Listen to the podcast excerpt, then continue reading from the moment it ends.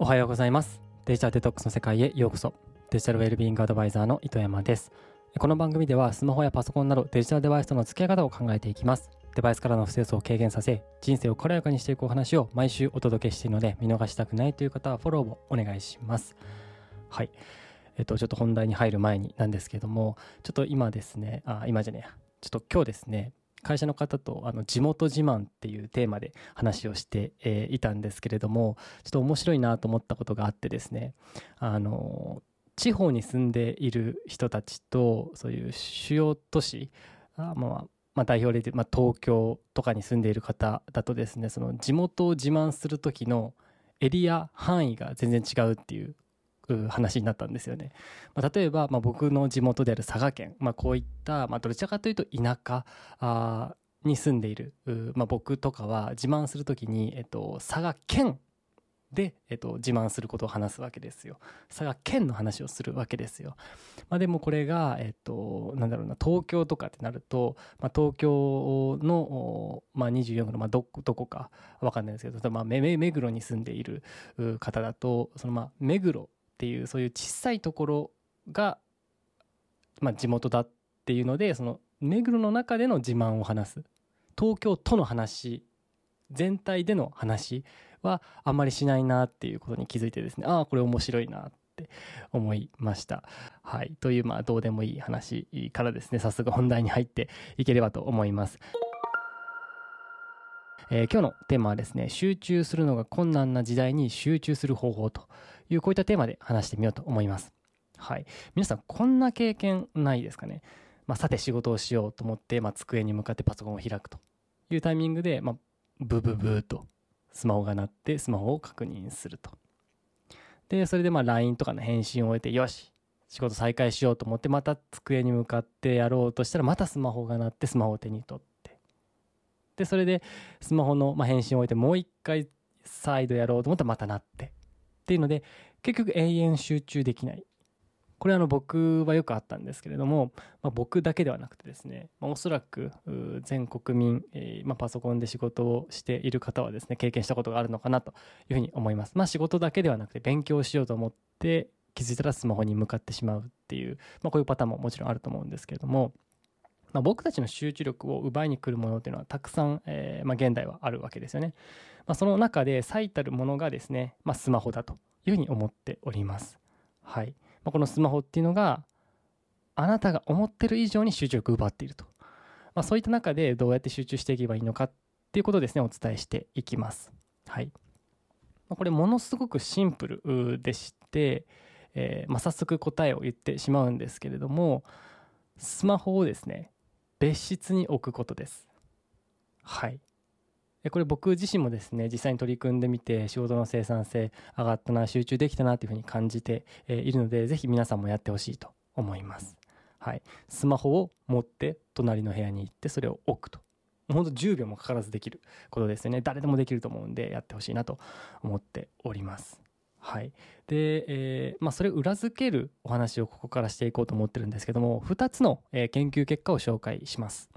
はい、まず1つ目ですね。これアメリカのテキサス大学の研究結果です。この研究ではですね800人を対象として認知テストを行わせたんですね。集中力を使うようなテストを行わせました。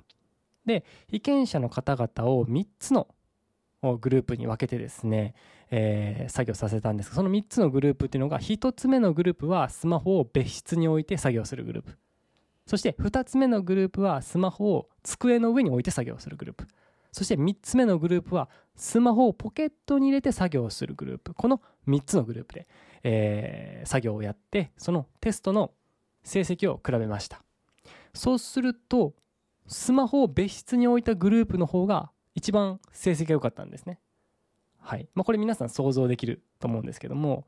で次ですね。スマホを机の上に置いたグループ。これが一番成績が悪いという結果になりました。まあ、そうですよね。ずっと認知テストをやってる時にスマホが目に入ってくるわけなので。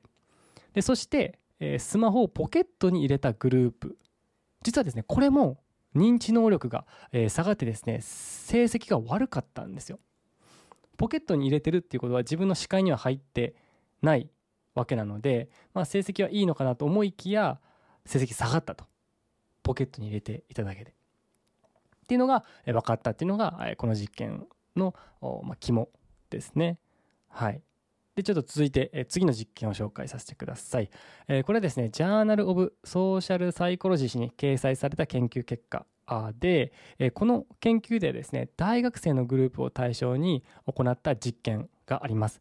これ自分のスマホを目の前に置くグループと見えないところに置くグループに分けて、まあ、身体的に難しいタスクを行わせたっていうやつですね、まあ、体を使うようなことを行わせたと。でそうすると、まあ、予想通りですねスマホが見えたグループの方がパフォーマンス落ちたと。でここからが面白いんですけども次にですね自分以外の人全く他人の人のスマホを目の前に置いて、えー、タスクを行わせたと。身体的に難しいタスクを行わせたと。そうすると自分以外のスマホなのにパフォーマンスが落ちたんですね。これめちゃくちゃ面白くないですか？スマホって自分以外の人のスマホだったとしてもそれは集中力を奪うっていうことがこれで分かったんですね。はい。まあ、スマホはま電源のオンオフ通知の有無にかかわらず僕たちの集中力を奪っていきます。それが他人のスマホだったとしても。でこれら今お伝えした2つの研究からもですね分かる通りスマホは僕たちの集中力を奪うのでそのスマホっていうのはポケットに入れるのではなく全く自分に、ま、影響の出ない別室別室に置くことが最適解だと思います。まあ、例えばカバンの中に入れてしまったとしてもやっぱりそのスマホとの距離が近かったらですね気になってしまったりとかあ、まあ、電源を切っていない場合は音だったりとかあ、まあ、振動するバイブの音とかスマホあカバンの中から聞こえてきたりとかポケットに入れててもそうですよね体に触れてるわけなのでずっと気になってしまったりとかですね無意識に音が鳴ったりとかあ振動したらすぐに分かってしまうわけですしやっぱりその自分に影響が出ないその別室に置くっていうことが大事です。でこういった経験ないですかね。スマホが鳴ってもいないのになんか振動したと感じる。あスマホ通知来たと思ってスマホを見ると何の通知も来てないみたいな。これをですねファントム振動と言ったりします。はい。あのスマホが振動したと勘違いしてしまうっていうような現象ですね。はい。これはですねインディアナ大学、パデュー大学がですね、調査したところですね、大学生の89%が、まあ、2週間に1回くらいの割合でこのスマホの振動を錯覚してしまうっていうことが、まあ、つまりこのファントム振動を感じてしまうっていうことが、えー、分かったりしていてですね、まあ、あまあ僕もよく感じてしまったりしていたんですけども、まあ、これ日本人もですねほとんどの方感じたことがあるんじゃないかなというふうに思います。はい、とちょっとあの話はそれてしまったんですけれども、えー、今回ですね集中する方法としてスマホを別室に置きましょうという話をさせていただきました。はい、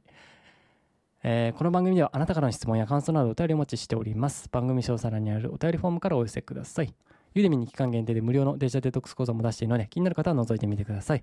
各種リンクは下の説明欄に掲載しています。それでは今日はこの辺でまた来週会いましょう。